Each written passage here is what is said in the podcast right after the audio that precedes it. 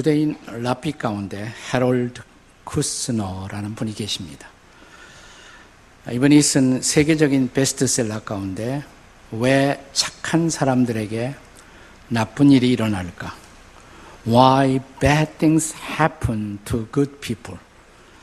라는 그런 책이 있습니다. 어, 경건하고 존경받는 유대인 라비였던 그에게 아론이라는 아들이 태어났습니다. 근데 그 아들은 어, 생후 8개월부터 몸무게가 늘지 않고 돌이 지난 다음부터는 머리가 다 빠지기 시작했습니다.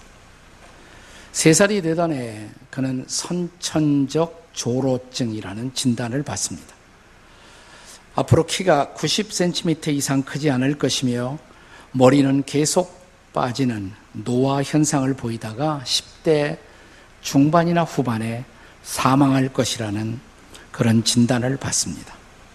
라피쿠스나는 자기 자신을 향한 이런 질문을 던지기 시작합니다. 하나님, 내가 무엇을 잘못했단 말입니까?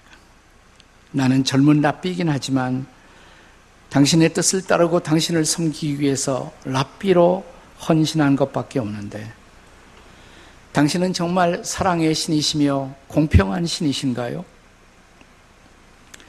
그때 그의 마음속에서부터 태어난 두 가지 질문이 있었던 것입니다.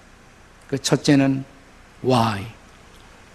왜 그렇습니까? 어째서 이런 일이 생겼습니까? 우리 가정에 저에게 말입니다. 두 번째 질문은 내 아들 아론은 어느 때까지 이런 고통을 이 땅에서 감내해야 되겠습니까? 얼마 동안이나? How long? 이라는 두 개의 질문이 태어났습니다. 결국 아론은 그가 15살 되던 해 1977년 완전한 노인의 모습으로 투병하다가 사망하고 세상을 떠났습니다. 자기 아들이 세상을 떠난 후 4년 후에 자기 아들을 추억하며 그가 써내려간 책이 바로 세상에 큰 울림과 파문을 던진 이 책입니다. 왜 착한 사람들에게 나쁜 일이 일어날까? 구약의 하박국서도 동일한 두 가지의 질문으로 시작이 됩니다. 왜? 어느 때까지입니까? 성경에서 하박국 선지자에 대한 정보를 얻기는 쉽지 않습니다. 그가 주전 600년 전후에서 BC 600년 전후에서 당시에 강대국이었던 아시리아 아수르가 아, 멸망하고 신흥 강대국 바빌로니아 혹은 갈대아라고 불리워지는 이런 제국이 일어나기 시작하면서부터 이 바벨론의 왕이었던 느부칸네살이 유대 나라 바로 이웃이었던 애굽 땅을 정복한 후에 유대를 향한 침략을 시작합니다. 자기의 조국의 운명이 기울어져 가고 있었던 그때 선지자였고 그리고 아마도 제사장이었을 하박국.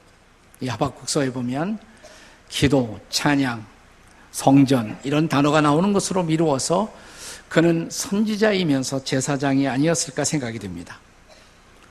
이 사람에 관한 자세한 내용은 알 수 없지만 하박국이라는 이름의 뜻은 우리가 아침 제대로 안 하시고 오신 분은 하박국보다는 호박죽에 훨씬 더 관심이 많으실 거예요. 근데 하박국이라는 말의 뜻이 포옹한다 이런 뜻이에요. embrace, 포옹한다, 씨름한다. 한마디로 그는 시대의 아픔을 끌어안고 씨름하던 그런 지도자였습니다. 그런데 자기 조국의 운명이 기울어가고 자기 주변의 이웃들의 삶이 무너져가는 참담한 광경을 바라보면서 그가 물었던 이 두 가지 질문. 그 첫째는 왜 이런 일이 생기고 있습니까? Why? 어째서? 3절의 말씀입니다. 같이 읽겠습니다. 3절 같이 읽습니다. 시작. 어찌하여 내게 죄악을 보게 하시며 폐역을 눈으로 보게 하시나이까? 겁탈과 강포가 내 앞에 있고 변론과 분쟁이 일어났나이다. 어찌하여란 단어로 시작하죠. Why? 어찌하여? 그리고 두 번째 질문. 어느 때까지입니까? 이런 참담한 상황이 얼마 동안이나 이렇게 계속되어야 한단 말입니까? How long? 2절의 말씀을 다시 한번 읽습니다. 본문이 2절입니다. 시작. 여호와여 내가 부르짖어도 주께서 듣지 아니하시니 어느 때까지니까 내가 강포로 말미암아 외쳐도 주께서는 구원하지 아니하시나이다. 자, 앞으로 한 여섯 번에 걸쳐서 는 하박국서를 함께 강의하려고 합니다. 네, 하박국 강의 이 첫 시간에 우리는 이 두 가지 질문을 함께 다루고자 합니다. 이 두 가지 질문이 지니는 불가해한 인생 고난의 세 가지 특성을 생각합니다. 이해하기 어려운 고난의 세 가지 특성은 뭘까? 그 첫째는 보편성입니다. 고난의 보편성. 고난을 만날 때 인간이면 누구나 이 질문을 하게 된다는 것입니다. 왜? 그리고 얼마 동안 제가 이렇게 견뎌야 합니까? 믿는 자나 안 믿는 자나 마찬가지죠, 그건. 우리가 예기치 않았던 고난을 맞이하게 되면 반드시 우리 안에서부터 태어나는 이 질문. 왜? 어찌하여 나에게, 우리 가정에게, 우리 일터에, 우리 민족에게 이런 고난, 이런 시련을 주십니까? 그리고 이어서 나오는 또 하나의 질문은 얼마나 더 견뎌야 합니까? 얼마나 더 우리는 참고 견뎌야 하겠습니까?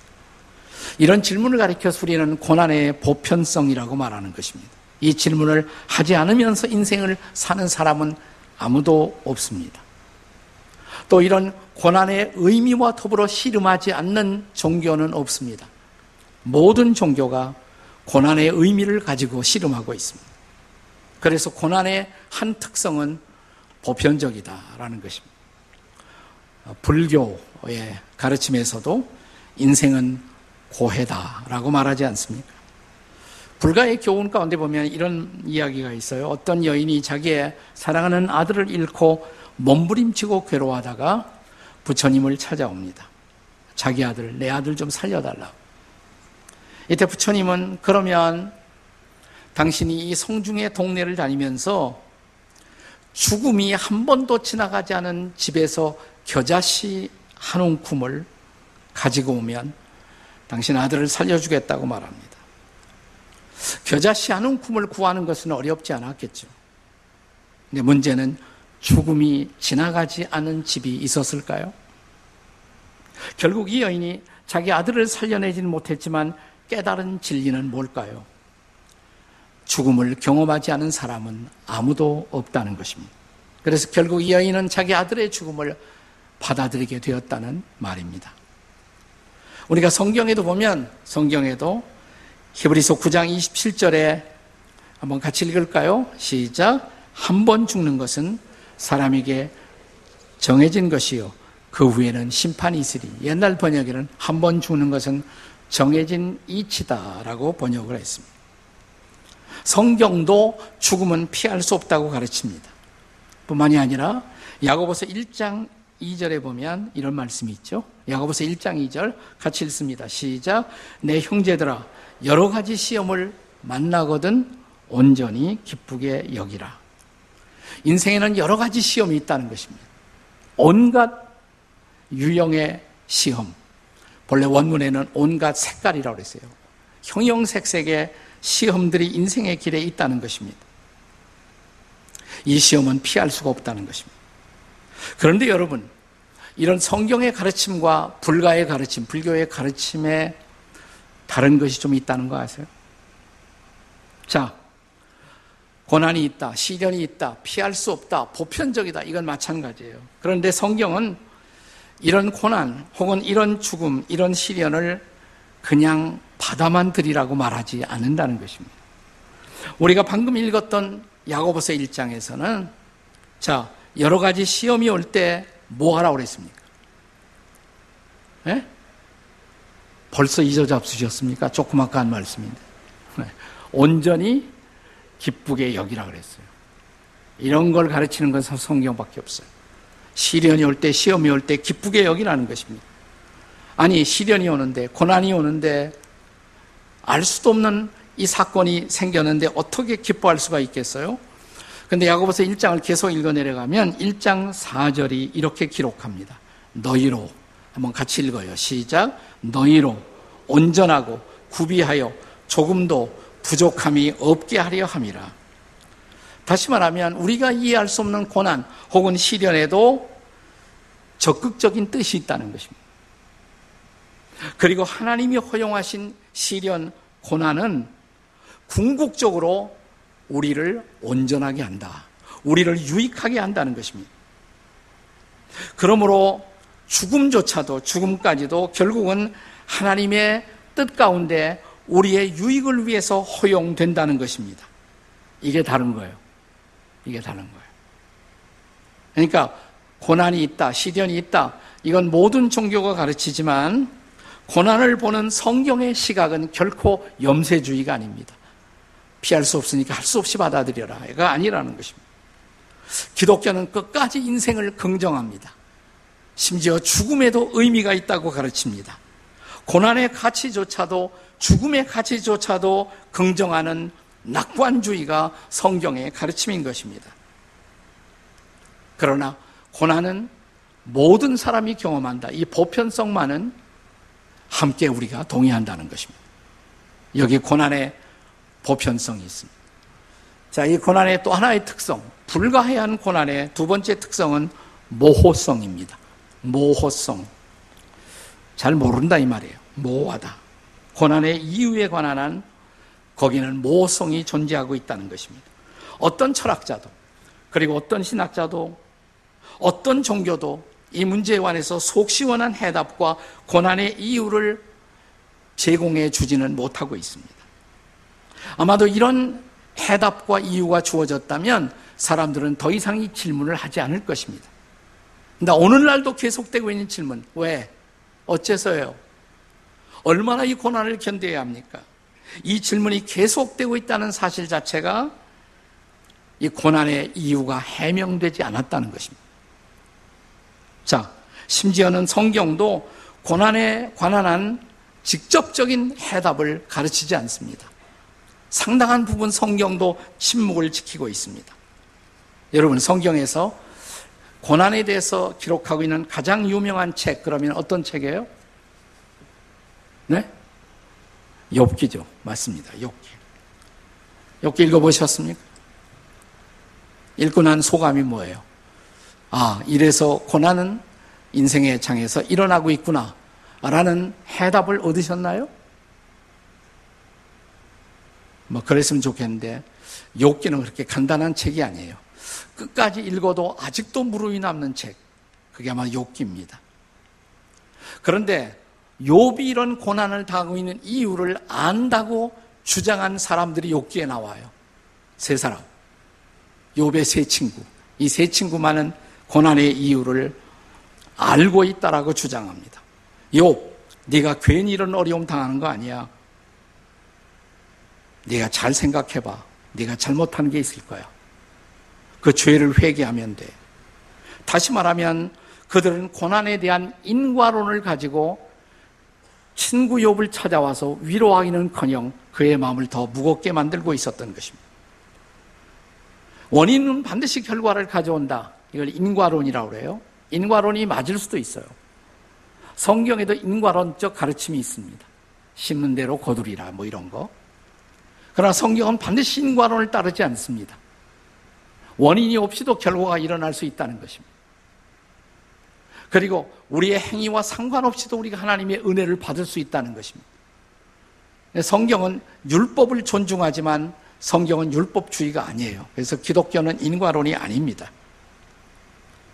자, 하나님이 욥의 세 친구를 그래서 아, 네가 네 친구의 문제를 잘 진단했다 이렇게 칭찬하십니까? 천만의 말씀이에요. 오히려 하나님이 세 친구를 야단쳤습니다. 욥은 끝까지 하나님 저 사실 노골적으로 제가 잘못한 건 없잖아요. 저도 하나님 믿고 잘 살려고 노력을 했잖아요. 자기를 끝까지 변호합니다. 네, 맞아. 너는 잘못한 것이 없어. 또 하나님이 그렇다고 욥의 편을 들어주시는가? 그렇지도 않아요. 자, 그럼 하나님은 뭐라고 말씀하실까요?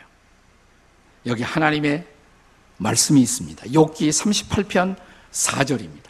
우리 다 같이 읽겠습니다. 욥기 38편 4절 다 같이 시작. 내가 땅에 기초를 놓을 때 네가 어디 있었느냐? 네가 깨달아 알았거든 말할지니라. 뭐 욥이 잘했다 못했다 내 책임이다 이렇게 말하지 않고 하나님이 이상하게 말씀하세요. 내가 말이야 땅에 기초를 놓을 때 다시 말하면 우주를 창조할 때 넌 어디 있었니? 이게 하나님의 질문이에요. 네가 그걸 깨달아 알았으면 말해봐. 하나님이 왜 이렇게 말씀하셨을까요? 이런 얘기예요. 내가 창조자야. 너는 피조물이고. 너는 창조자가 아니란 말이야. 네가 창조자가 아니기에 너의 문제에 대한 인간적 이해는 한계를 지닐 수밖에 없다는 말씀입니다. 여기 창조주와 피조물 사이에 질적인 심연의 괴리, 이 괴리 때문에 고난에 대한 인간의 이해는 한계를 가질 수밖에 없다는 것이에요. 더 쉽게 말할까요? 우리가 모르는 것이 있기 때문에 우리는 피조물이고 우리가 모르는 것이 있기 때문에 우리는 인간이에요. 다 안다. 난 다 알아. 이건 나는 인간이 아니다 이 말이에요. 동의하십니까? 그럼 옆에 사람에게 모르는 건 모른다고 인정하세요. 라고 한번 말해 보세요. 시작. 모르는 것은 모른다고 인정하세요. 그게 인간이에요. 인간이에요. 네. 자, 이런 모성에 대한, 모의 가능성에 대한 또 하나의 성경적 이유가 있다면 그것은 하나님이 우리에게 선물로 주신 자유의 문제에서 비롯됩니다. 자유는 하나님의 선물이에요. 근데 생각해 보세요. 누군가가 내게 자유를 주고 일일이 자유를 간섭한다면 그것은 더 이상 자유가 아니겠죠. 자, 하나님이 우리에게 자유를 주셨을 때 그 자유에는 이런 것들이 포함되어 있어요. 하나님 우리에게 자유를 주셨을 때 그 자유는 하나님을 반역할 자유까지 포함된 것이에요. 그래서 C.S. 루이스는 하나님이 인간에게 자유를 주신 것은 하나님의 모험이다. 이렇게 말합니다. 하나님을 반역할 수 있어요. 그 자유 때문에. 또, 그 자유는 하나님이 우리에게 하시는 일과 또 하나님이 우리에게 할 수 있는 일의 한계를 스스로 만드신 것입니다. 자, 우리가 보통 하나님에 대해서 하나님은 전능하시다 이렇게 고백합니다. 하나님은 모든 것을 다 할 수가 있다. 이 말은 대체로 진리예요. 항상 진리는 아니에요. 하나님이 못하는 일도 있다는 거 여러분 아세요? 하나님은 하나님의 속성에 반대되는 일을 할 수가 없어요. 예를 들어서 하나님은 거짓말 할 수 있습니까? 없습니까? 하나님은.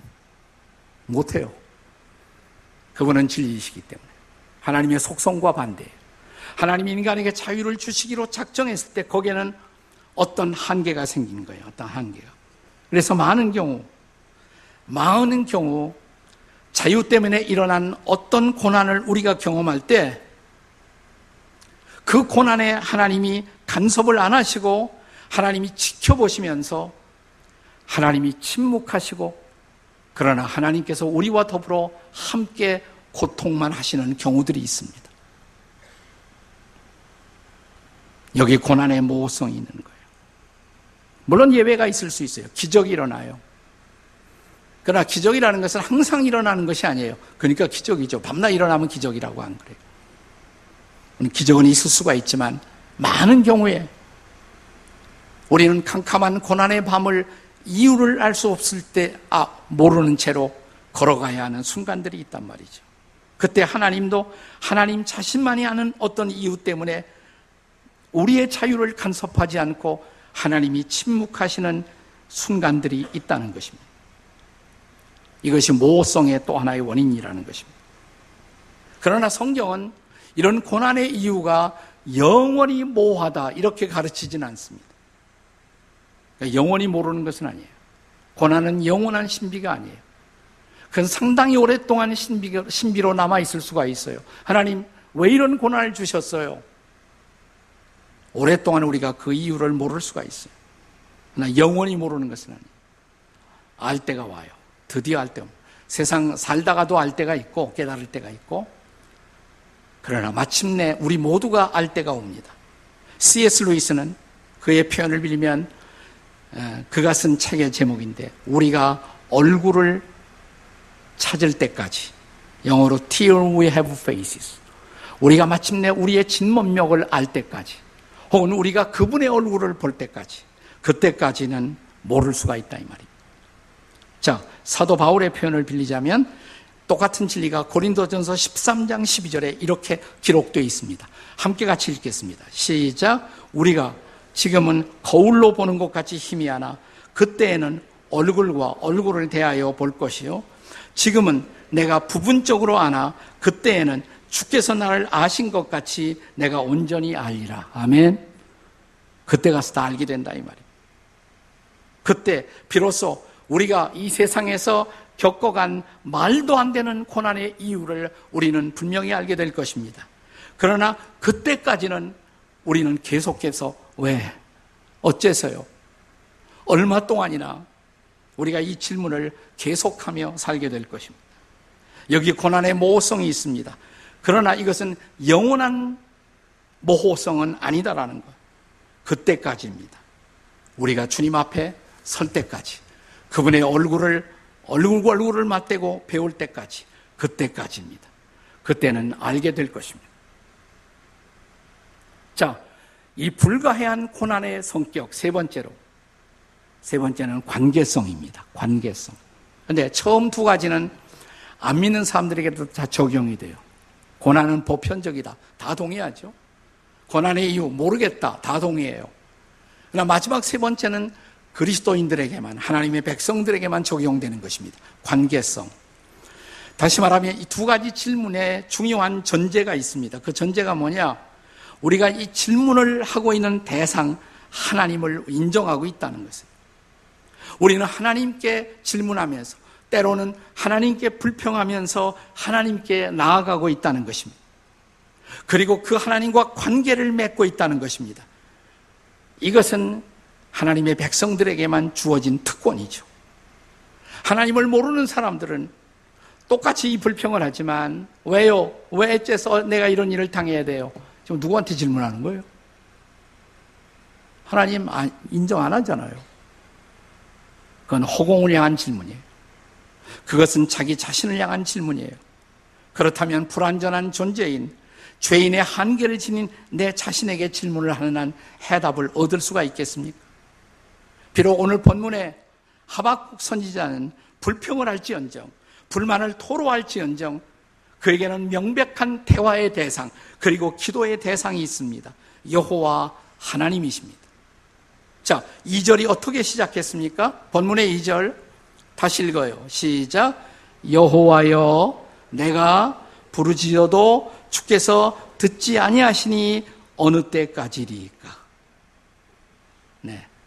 여호와여, 여호와여 이렇게 불렀어요. 내가 부르짖어도 주께서 듣지 아니하시나이다. 언제까지입니까? 내가 강포로 말미암아 외쳐도 주께서는 지금 침묵하고 계십니다. 그런데 대상이 있어요, 그래 대상이 묻고 있는 질문의 대상. 하나님을 인정하고 하나님께 불평하고 하나님께 묻는 것입니다. 3절에는 그 당시 유대 민족이 경험하고 있었던 죄악의 리스트가 기록됩니다. 폐역함, 겁탈, 강포, 이런 불의한 폭력, 부당한 폭력. 4절에는 율법이 사라진 상황, 법 질서가 사라진 상황, 정의의 왜곡. 지금 유대 땅 안에 그 백성들이 이런 죄악을 저지르고 있었고, 무질서가 창궐하고 있었고, 도덕적인 부패가 있었다는 것입니다. 그리고 바깥으로는 지금 바벨론의 침략이 시작되고 있고 내우 외환의 위기 앞에서 이 질문을 하는 것입니다. 이때 하나님이 부분적으로 대답을 하십니다. 지금 유대 민족을 향해서 일어나고 있는 이런 위기, 이런 고난, 이런 시련의 한 원인을 하나님이 어떻게 다루실 것을 예언하십니다. 그것이 6절의 말씀입니다. 6절 같이 읽겠습니다. 시작. 보라, 내가 사납고 성급한 백성, 그 땅이 넓은 곳으로 다니며 자기의 소유가 아닌 거처들을 점령하는 갈대아 사람을 일으켰나니. 그러니까 이 땅의 무질서, 이 땅의 무법함, 이 땅의 부패함, 이것을 다루기 위해서 내가 저 갈대아 사람을 일으켰다는 거예요. 바벨로니아 사람들. 그래서 그들이 오고 있다는 것입니다. 근데 갈대아 사람들은 하나님도 모르는 사람들이잖아. 하나님을 모르는 사람들을 일으켜서 하나님의 백성들을 하나님이 지금 책망하는 도구로 삼고 있는 것이에요. 왜 하필이면 우리보다 더 악질을 일으켜서 우리를 책망하시나요?